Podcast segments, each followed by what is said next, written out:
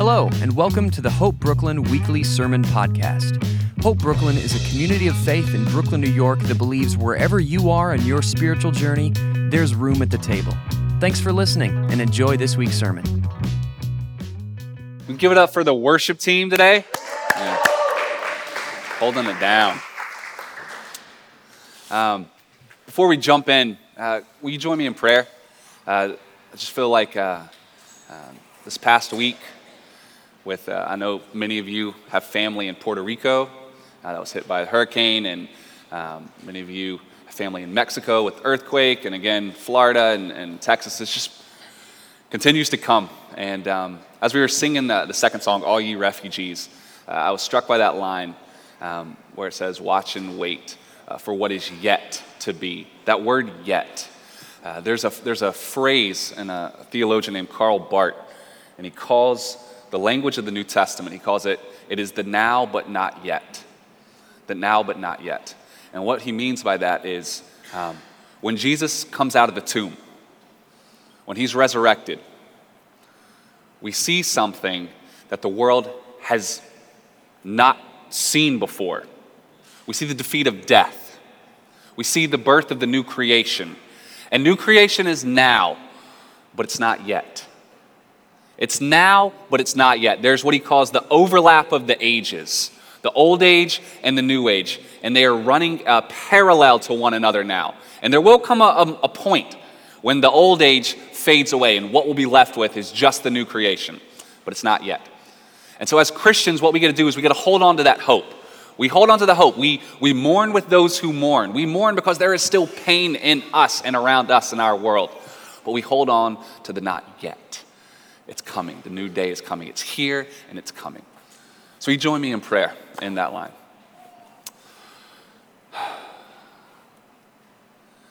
Jesus, we just want to stop and, and picture for a moment what it must have been like when the stone was rolled away from your tomb.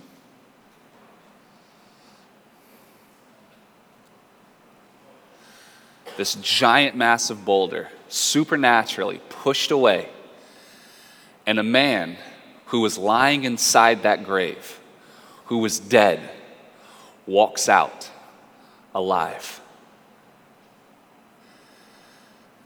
Something the world has not ever seen. brought back to life, never to die again. In the same body, the old body, but it's, it's transformed, it's renewed. And because of that, your promise, as you send your spirit onto those who turn their faces toward you, Lord, is that we can start to see right now the new kingdom to come. We can see it now. We see the first faint glimmers of the kingdom of love and joy and peace and forgiveness, where there's no more pain and no more sorrow and no more natural disasters. We can see that, but we also see when we look that it's not yet. It's not yet. There still is pain, there still is sorrow, there still is tragedy with no. Um, no you know, answer that comes easily to mind. So, Father, as, we, uh, as this community gathers in this beautiful city, in this wonderful neighborhood, give us eyes to see where the kingdom is already now at work. Give us eyes to be part of that kingdom. And don't let us lose hope when we see the not yet. Give us courage to step into that, to step upon the waters for that's where you call us. It's in your resurrected name, Jesus, we hold out every single ounce of our hope. Amen. Well, thanks so much for joining us today at Hope Brooklyn. If it's your first time, uh, we're so happy you're here. Uh, we have a saying, a little mantra. We say, wherever you are on your spiritual journey, there's room at the table. And what we mean by that is that you don't have to call Jesus Lord to be here. Uh, we recognize that many people here are coming back to church for the first time, or maybe coming to church for the first time, hearing the gospel for the first time, not sure what it all means. Um, your questions, your doubts, even if you do call Jesus Lord, uh, confession, we still have doubts too. It's all welcome at the table. And it's all welcome over food generally, because that's how we do it. Um, but thank you so much for being here. We are actually in the middle of a series, a mini series that we're titling Faith and Work. Faith and Work. And what we want to do with this uh, is we've been examining the ways that this, this good news story, this story premised on the idea that Jesus came out of the tomb, um, we want to examine how that intersects with our various jobs, our various industries. And so far, we've looked at uh, the first two elements of a three part story. It's a simplistic um, uh, reduction of the gospel, but I think it can be very profound. It's simply this the gospel story is this the whole world was good, the whole world was created good, and work, the desire to work, was good. The first image we get of God is as a creator, as a gardener who says to Adam and Eve, Hey, pick up a spade and come garden with me. So, your desire to contribute something, your desire to make something, your desire um, to, to make a lasting difference in the world, that's actually good and spiritual. Work is not a necessary evil. Work is part of creation because it's part of your God's nature. That's part one. The whole world was good. Work and the desire to work is good. Part two, which we talked about last week, the whole world is broken. Work is broken. And we looked at two fundamental ways that work is broken. First, it's in the nature of the work itself, it's become meaningless. And we examined the Hebrew word havel, which means to be elsewhere always. The whole idea of the grass is greener. Uh, the world was to produce, our hands were to have produced giant fat clusters of grapes. But instead, now what the world produces are thorns and thistles and some really measly grapes, and maybe one or two that sustain life, but not what it was supposed to have been.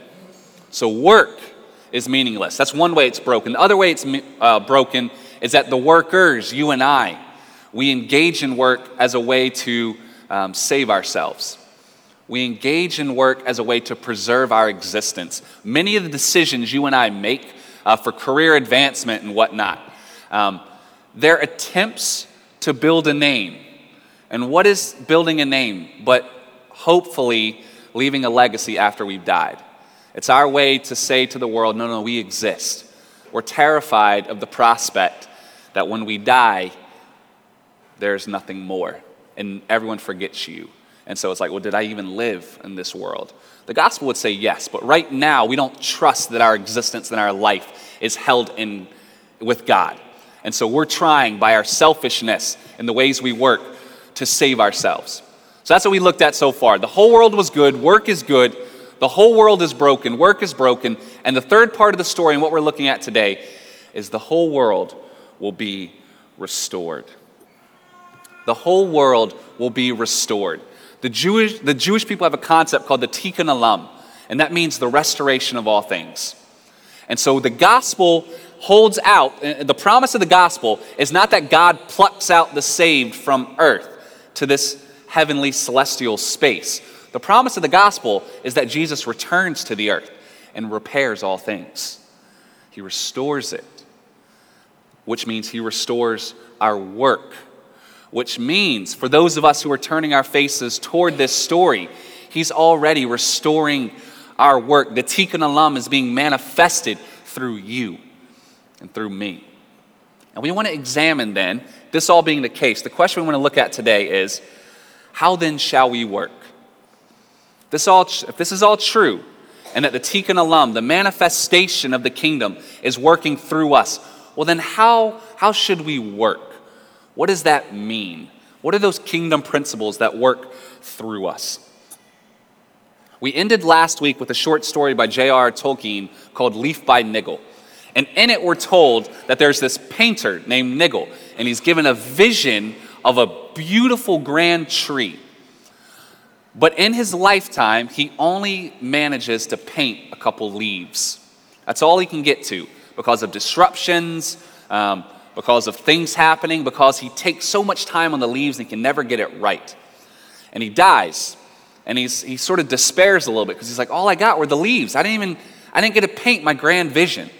And as he's walking in paradise, he stumbles across a grove, and lo and behold, he sees his tree. Like not a tree, but his tree, the one he was he had the vision for. And he sees, he knows it's his because some of the leaves, he, he notices the brushstrokes, that they're his brushstrokes. So, what Tolkien is trying to get at is that within each one of us, in our respective lives, in our respective fields, you're given a vision of the Tikkun Olam. You're given a vision. God has planted a tree inside your hearts. You're given a vision of what is to come. And now, what you're basically the task set before you is to open your hands and to figure out what does this look like? How is God bringing it to pass through me?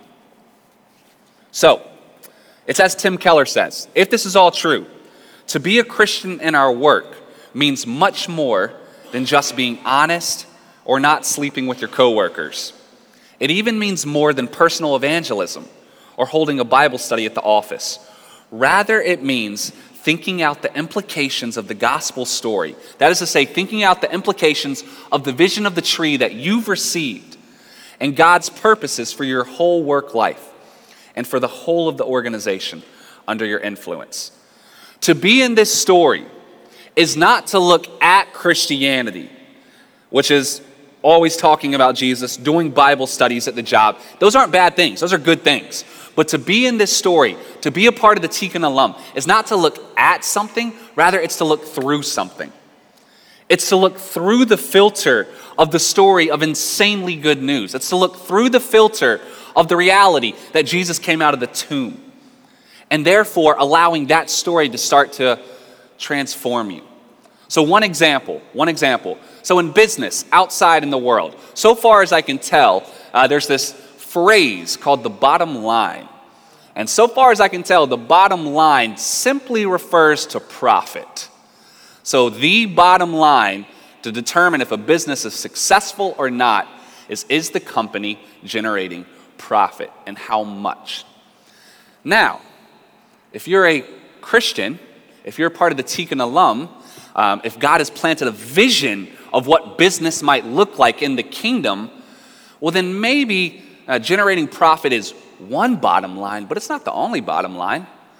Treatment of employees would be a substantial bottom line. Integrity in the ways we do our business would be a bottom line. So you see, there are different aspects, and I can't do the work for you because there are way too many industries represented here. That's your job today.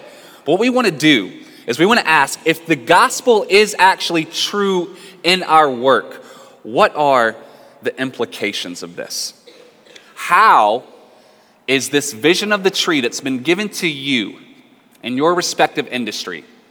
How is the repair of all things working itself through you?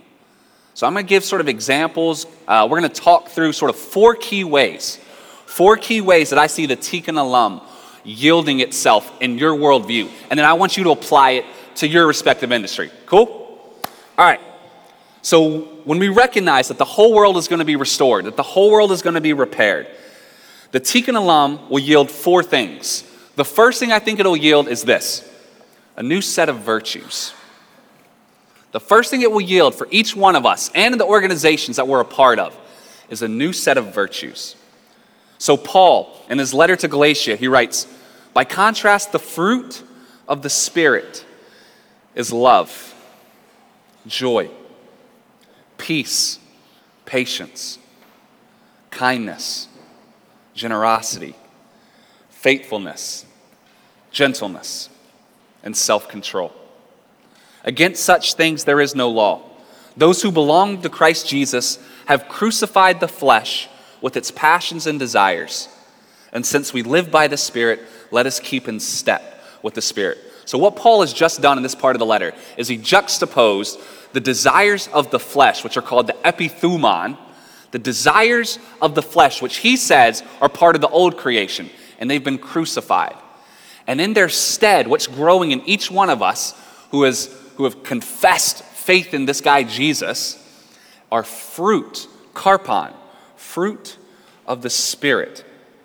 So, this eternity that is placed into our hearts in these various examples, these virtues are fruits. Now, I think that's interesting Because fruit, as we know, uh, has to be grown, right? It's not natural. What Paul is saying is that the virtues that are growing in each one of us, like love, joy, peace, patience, they don't come natural.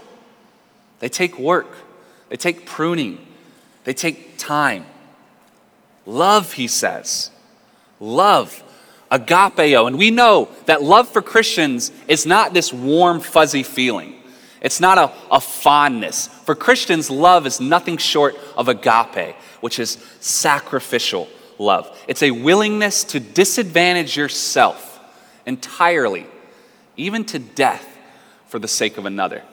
Tim Keller writes in his book of a story of a, uh, uh, of a, a businessman who, um, his team, basically, he was leading a team in a company, and one of his colleagues, one of his team members, made a big, big mistake and really, you know, screwed the pooch. And they got in trouble. And rather than this businessman sort of like doing what was fair and having his teammate come up and say it was my fault, he took the fall. He took total responsibility. Said, "No, this is my this is my fault." And um, and his teammate was stunned by this. It's like, "What? Why did you? This was my mistake. Why did you just take the blame for this?" And he tried to brush off, say, "Nah, don't even worry about it. It's no big deal." And she kept pressing, like, "No, no, no. Why did you do this? Uh, don't even worry about it. Why did you do it? Fine. Do you really want to know? Yes. Because I'm what's called a Christian." And part of what's being a Christian is recognizing that my God sacrificed everything for me and for this world, even though it was my, my fault, even though I didn't deserve it. And therefore, He asked us similarly to love others by sacrificing ourselves for the sake of others. That's why. And she asked, Well, what church do you go to? That's one example of ways that is being pressed upon us. This, this love, this sacrifice, this agape, it's not natural. It's not going to come natural. No one in this room wants to take the fall for someone else's mistakes. That's not natural. But when you turn your face to the gospel story and you see a God who came in flesh, undeservedly came in flesh and came to die for you and for me, even though we deserve to pay that price, something shifts inside of you. Something transforms inside of you a virtue of love starts growing. Joy, he says, Paul says, joy is a fruit of the Spirit. We referenced two weeks ago Brother Lawrence, who was a 12th century uh, cook in, in France. Uh, he was a cook and a dishwasher. And people came from miles away because there was this warmth, there was this joy that exuded out of him and everything he did. And he had this famous line where he goes, I can turn a cake on the pan for love of God. There's no task that's ordinary. Every single task, every single uh, thing we do in our work can be imbued with the joy of the gospel that we were to have suffered in our rebelliousness away from God, our separation from God, but instead we're not. Instead, He's given us a kingdom. Instead, we have life. And that joy just emanates from us. I had a lot of surgeries growing up, and it was very clear the nurses who were simply doing their job, and they were doing a great job. But the nurses who were doing their job, and the nurses who realized that they were doing something different. Like they, they loved the people, they loved the work, they just loved life. There was a joy about them. And that transferred on to very scared children like me, sitting in the hospital bed wondering what's happening. There's a joy that we can bring to this place, to our work, which people go, What is this? That's one of the best compliments that we've received with Hope Brooklyn. When people say, when they ask, hey, what do you think about the community? And they can't put their finger on it. They're like, there's just something happy about you guys. There's just something different. What are they trying to express? They're trying to express this joy, this fruit of the Spirit. Peace, says Paul. Peace is a virtue of the Tikkun Olam. Peace is a virtue of the kingdom. And some of you may know this. In, in our language, in our lexicon, peace is kind of a negative, right? And what, what we mean is um, war is what's real, and peace is the absence of war, right? Well, in the Hebrew culture, it's the exact opposite. Peace is the positive. Shalom is total, complete wholeness. It's what's real. Any, any violence is an aberration of that. So, what about peace? What does it look like to work in an industry, to work in your respective field where relational wholeness with colleagues is the, is the norm, where organizational wholeness is the norm, where you breathe life back into seemingly meaningless professions? Patience. We live in an instant gratification world. What would it look like to not rush things? To walk slowly. Students in the room, what would it look like to not rush your career path? Shoot, for those of us in careers, what would it look like to not rush, to not be concerned with what's going to happen tomorrow or whether this promotion's going to come or whether I'm going to stay in this job forever? What would it look like to simply be patient and enjoy the day? I'm not saying I do that well, but I am asking the question of like, what are these fruits of the Spirit? which aren't natural for you and I, what would it look like to engage in patience? Kindness, generosity, faithfulness, gentleness, self control. All of these are not natural, they won't come easy, but they are the gift of the Spirit. They are part of the tree, so to speak, that God has planted into our minds and our hearts. So, what would it look like in your industry, in your field? So that's the first thing the Tikkun Olam yields, a new set of virtues. The second thing the Tikkun Olam yields is a new view of humanity. A new view of humanity. In the very beginning of Genesis, we read, In the image of God, He created them. Male and female, He created them. In a sense, human rights as we understand them are birthed out of the Christian story. Human rights, as we understand them, are birthed out of the Judeo Christian story. We hold one of the few beliefs that humans are intrinsically endowed with power and worth and value simply because they are created by our Creator, a mutual Creator. And every human is created in God's image. What would it be like to treat people with that view? Every single person. In the New Testament, when Paul describes the church, the body of believers, he says, he actually calls it just that. The metaphor he uses is a body. A body is one whole. Each part has an indispensable role that, if lost, would make the body weaker.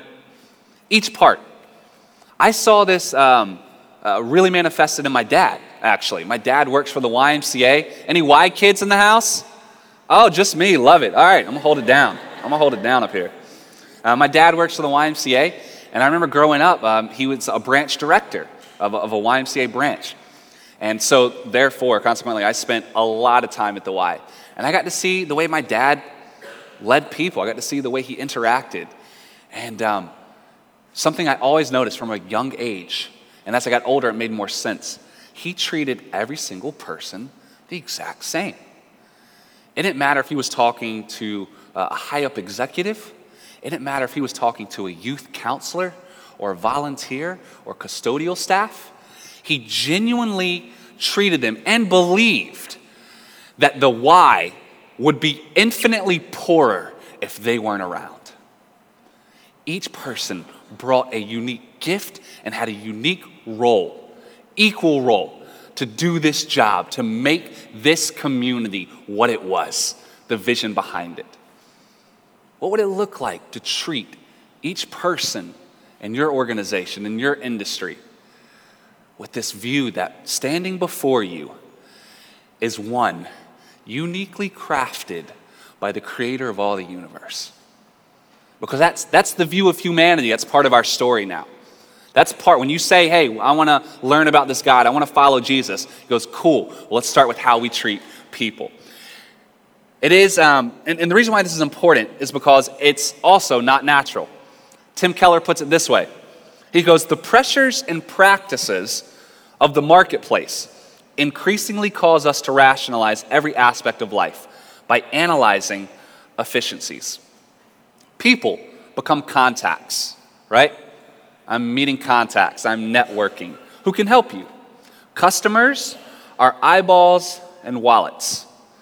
Employees are resources to execute a task. And even you, congregants, yes, you, forgive me, can become butts in a seat.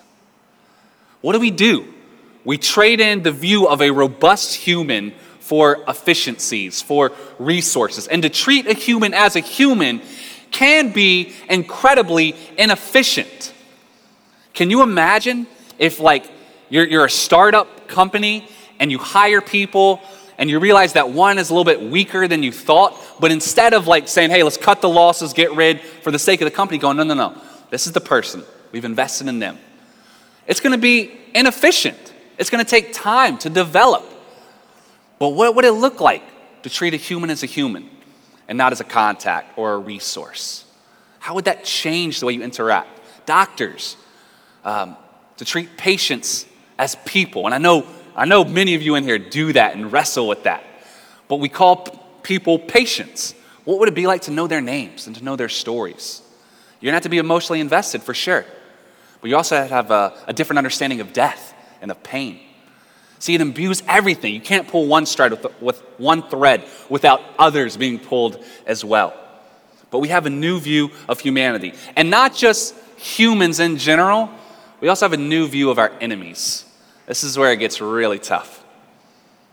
Paul writes in Romans God demonstrates his own love for us in this. While we were still his enemies, Christ died for us. See, the story is that though we rebelled against God, though we estranged ourselves from God, God came in pursuit of us. He sacrificed himself for us. Therefore, nothing less is being asked of you if you call yourself a follower of Jesus than not that you treat people who like you or who you like well, but that you treat your enemies well. That those in your industry who uh, backstab you, who don't like you at all. And if you're being honest, you don't really like them that much either. What would it look like to not only uh, treat others as a human, but to say, I'm also going to sacrifice and disadvantage myself for you? One of the common refrains in the Judeo Christian story is that when we are cursed, we return with blessing. What would that look like? To be cursed in your work, in your line of work, and instead of responding with cursing, to respond with blessing, to respond with love. Good luck with that, by the way. Let me know how it goes. That's why I like being a pastor. we have a new view of the enemy. The enemy is now we love them into a friend. And maybe they never become a friend, but we don't return cursing with cursing. We return cursing with blessing. That's part of the Tikkun Olam. That's part of what's being grown inside of us. That's part of the call being placed upon us. So we have new set of virtues. We have a new view of humanity. Third, we have a new audience in our work. We have a new audience. In Colossians 3, Paul writes, And whatever you do, work at it with your whole life, as to the Lord, and not for humans, knowing that you will receive the reward of your inheritance from the Lord. You serve the Lord Christ. See, you can treat humans as humans. You can start to en- engage in your work as part of the, the, the restoration of all things when you know that your audience, who you work for, is no longer humans. Your audience is the Lord Himself. So what does that mean then? How do we how do we serve the Lord? When Paul says, "And whatever you do, work at it with your whole life as to the Lord and not for humans." What does that mean? Well, I want to quote again uh, from the first uh, couple weeks back, Dorothy Sayers' article, "Why Work," and she writes this. She says, "I ask that work should be looked upon." Not as a necessary drudgery to be undergone for the purpose of making money, but as a way of life in which the nature of humans should find their proper exercise and delight, and so fulfill themselves to the glory of God. That it should, in fact, be thought of as a creative activity, work should, undertaken for the love of the work itself, and that man, made in God's image, should make things as God makes them, for the sake of doing well a thing that is well worth doing. So, the first task of the church is to teach you to serve the work. You serve God by serving your work. I love how she puts it here. She goes, No crooked table legs or ill fitting drawers ever, I dare swear, came out of the carpenter's shop at Nazareth. Nor if they did, could anyone believe that they were made by the same hand that made heaven and earth. Right? There's an excellence. There's an excellence demanded upon you. We serve the Lord by serving our work, our respective fields, our industry. We bring the fullness of our skills, our talents, our passions. We bring the fullness of ourselves, of our brokenness. We're not going to get it perfect, but we bring the fullness of ourselves to this work. If we remember that the sacred and the secular is no more, that everything is holy, everything is spiritual, then one of the best ways that you honor your Maker is to serve your work, your art, your position. And Dorothy Sayers was a, a playwright, actually. And so she does a lot of her work on, from the, the vantage point of Christian art. And one of the questions she asked, and this is back in the 1900s, mind you, why can Christian art be so bad? Right? We've all seen it. Why can it? Doesn't have to be. But why can Christian art be so bad? And she says it's because it's dishonest. It doesn't tell the truth. It doesn't serve the work, it doesn't serve the material, the story. It tries to, it censors itself for the sake of the community. So, case in point, um, we've all seen paintings of the birth of Jesus, right? We've seen paintings, and how do they usually go? Well, usually Mary looks pristine. She's looking great. She does not look she just like she just gave birth to a child before epidurals, which I've never given birth, but I've heard epidurals are great. She doesn't look like that. The animals are all posturing their faces toward Jesus. There's like a, a heavenly light. It is so clean and sanitary. And I'm not saying that's a bad representation of the birth of Jesus. I'm not. But I'm saying, what would it look like if we actually like painted a realistic picture of Mary giving birth to Jesus, and then we dwelt on the thought that that child is the one who made Mary. That the one who made Mary now requires Mary unequivocally, or it will die. Imagine the power in a piece of art like that. Imagine the power. There's a, there's a song, actually, um, by a band called King's Kaleidoscope. It's called A Prayer. And in it, the form of the song is uh, this, this lyricist, the vocalist, uh, singing a prayer to God. Uh, but it came under some controversy because in the middle of the prayer, it offers a little four letter word saying basically, Where are you, God? What's going on? And people wondered of, well, can, can a Christian say that?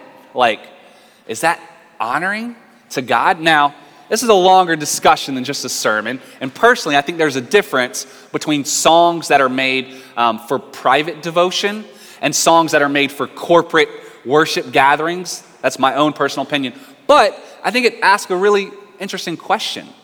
Um, because sometimes, and maybe it's just me, maybe not you, sometimes I can get angry with God and words come to my consciousness.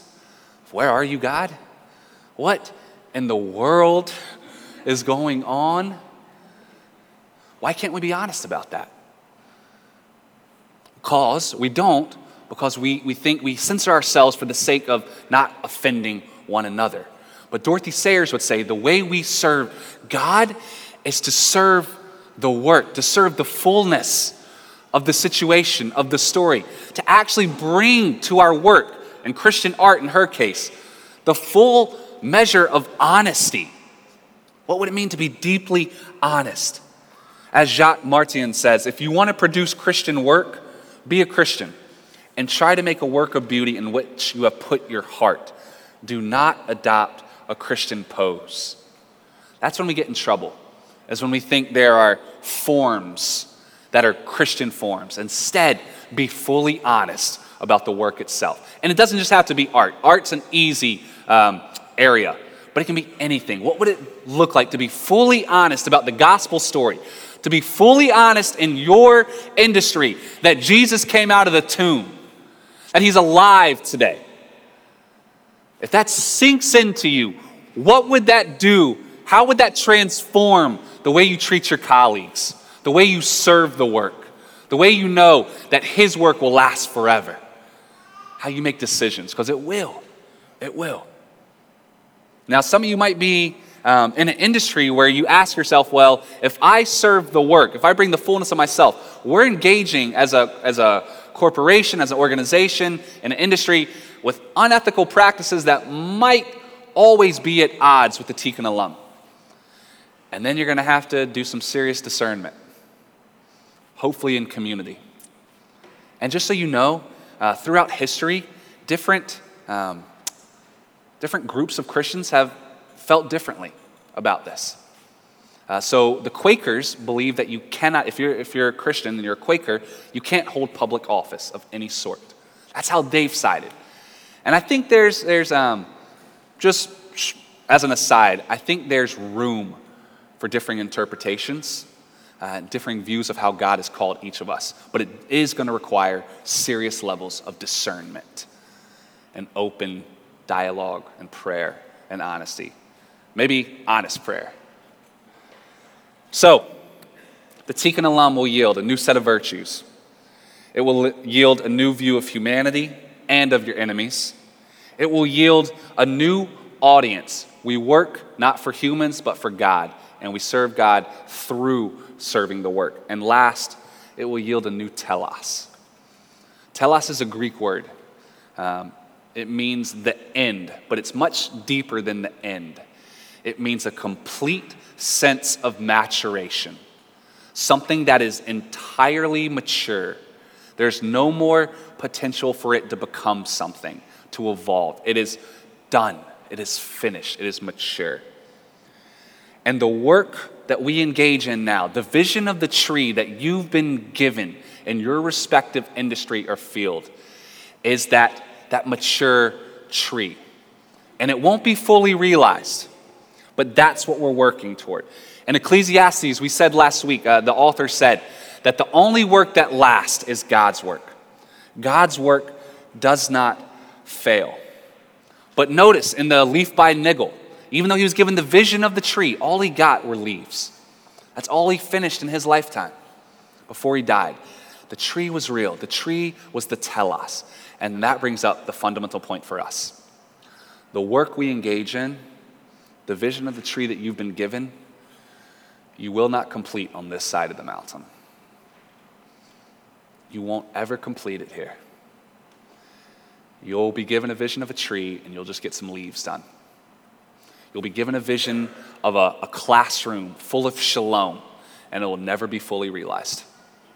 You'll be given a vision of an organization that operates off of gospel principles, of the way we treat people and the virtues we engage, and it will never be fully realized.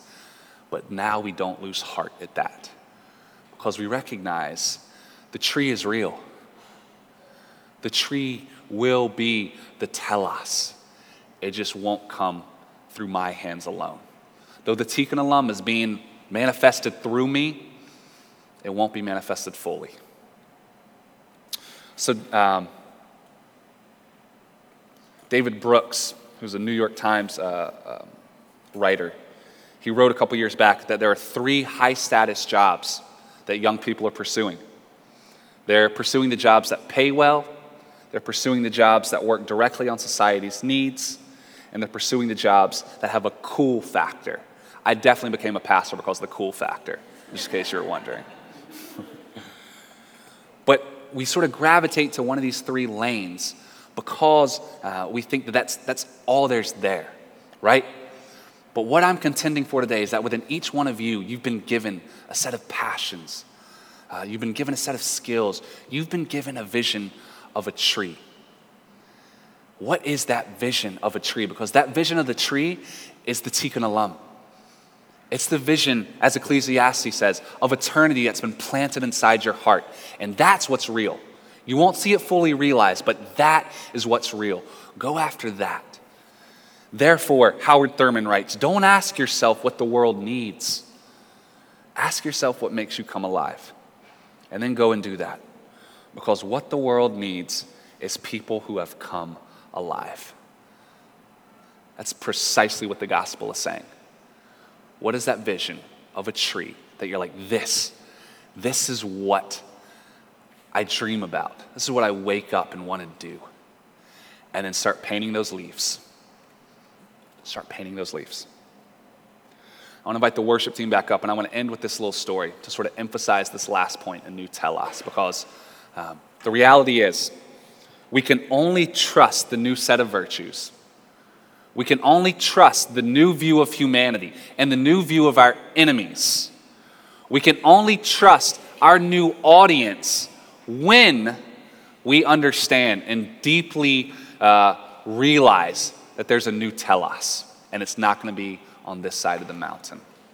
Because the reality is, because what, what am I saying? I'm saying that you're not going to fully be able to paint that tree. You're only going to get leaves. And it's going to be a hard enterprise. It's going to be long, it's going to be laborious. You're going to get exhausted along the way. But hold out hope. Hold out hope.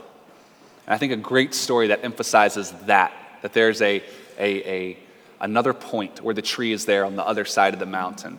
Uh, I heard a long time ago and it's one of those great stories. I'm not sure if it's uh, historically true or if it's mythically true. And sometimes I think those are the best, the best stories, is when they straddle that line between is this historical or mythological? And both. But anyway, that's another thing. Um, but the story goes that there was a husband and wife who were missionaries, and they were returning home on a ship um, after years and years and years of service. Uh, they were retiring, they were returning back to their native land. Uh, I want to say England, I don't know why, but they're, they're coming home. And as they're on the ship nearing shore, uh, they see in the distance there's a great crowd of people, and there's cheers. And as they get closer and closer, uh, the cheers are getting louder and louder, and their hearts are just swelling and throbbing, and they're, oh, they're so overcome with emotion. And as the ship gets closer to, to shore, they recognize, unfortunately, the crowd's not for them. That there's a, a, a president or a statesman on board. Um, and uh, their hearts, especially the husband's heart, just drops. Um, and he's crushed. And people, they, they uh, disembark, and people are starting to get off. And he's talking with his wife, and he goes, I don't get it. Like, we, we spent our entire lives, um, serving people, pursuing the gospel, trying to love people well, trying to bring about the tikkun olam, the repair of all things. And not one person, not one person came to welcome us home. And uh, his wife looks at him and kind of smiles gently and goes, Honey, we're not home yet. We're not home. So, as you engage in your work, as you um, do the many, many hours of thankless and tireless work, as you start living according to a new world that many people can't see, to a new set of virtues, to a new audience, to a new view of humanity, that, mar- uh, mind you, when you actually start doing it, it will hurt. You will be abused. Uh, you will get used in the process. You might not get the highest rungs of career ladder because of this. But remember, you can trust that because there is another side of the mountain. And there will be people, as Paul says, great clouds of witnesses, and I'll be there in the front row to welcome you home for the work you've done. Pray with me.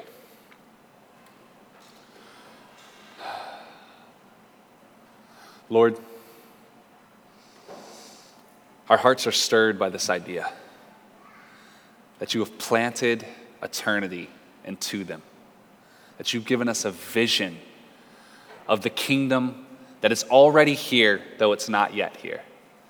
The kingdom that is, that is coming, that's already present, and it's uh, being manifested through us, even as we are being transformed into the full reality of the kingdom.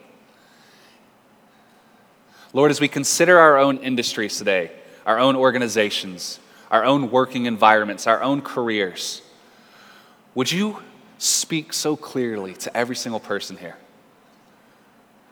Would you give them a practical takeaway? one area, whether it's about the new virtues that are being grown, the fruit that's being grown inside of them,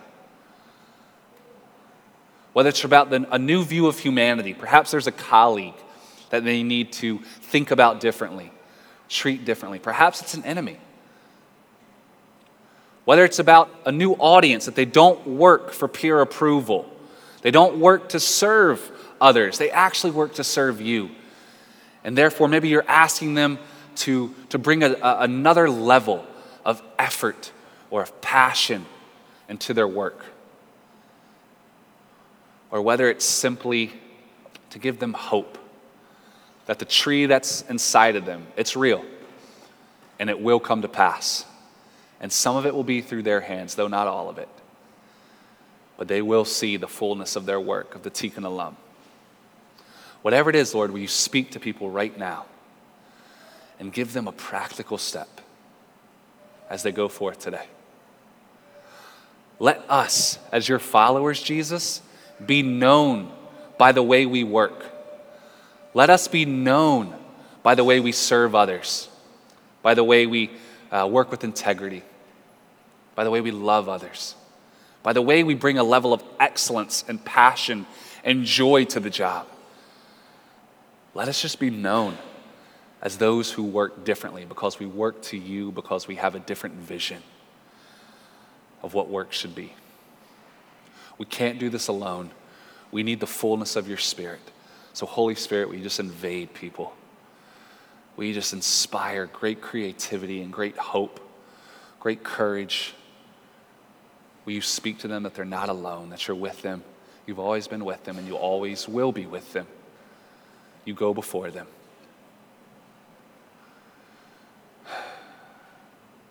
Thank you, Lord. You have all of us, you have permission. It's in your name we pray. Amen. Thanks again for tuning into this week's sermon. To find out more about the mission and ministry of Hope Brooklyn, details about Sunday worship and brunch, to subscribe to our other podcasts, and lots more, visit us online at www.hopebrooklyn.org.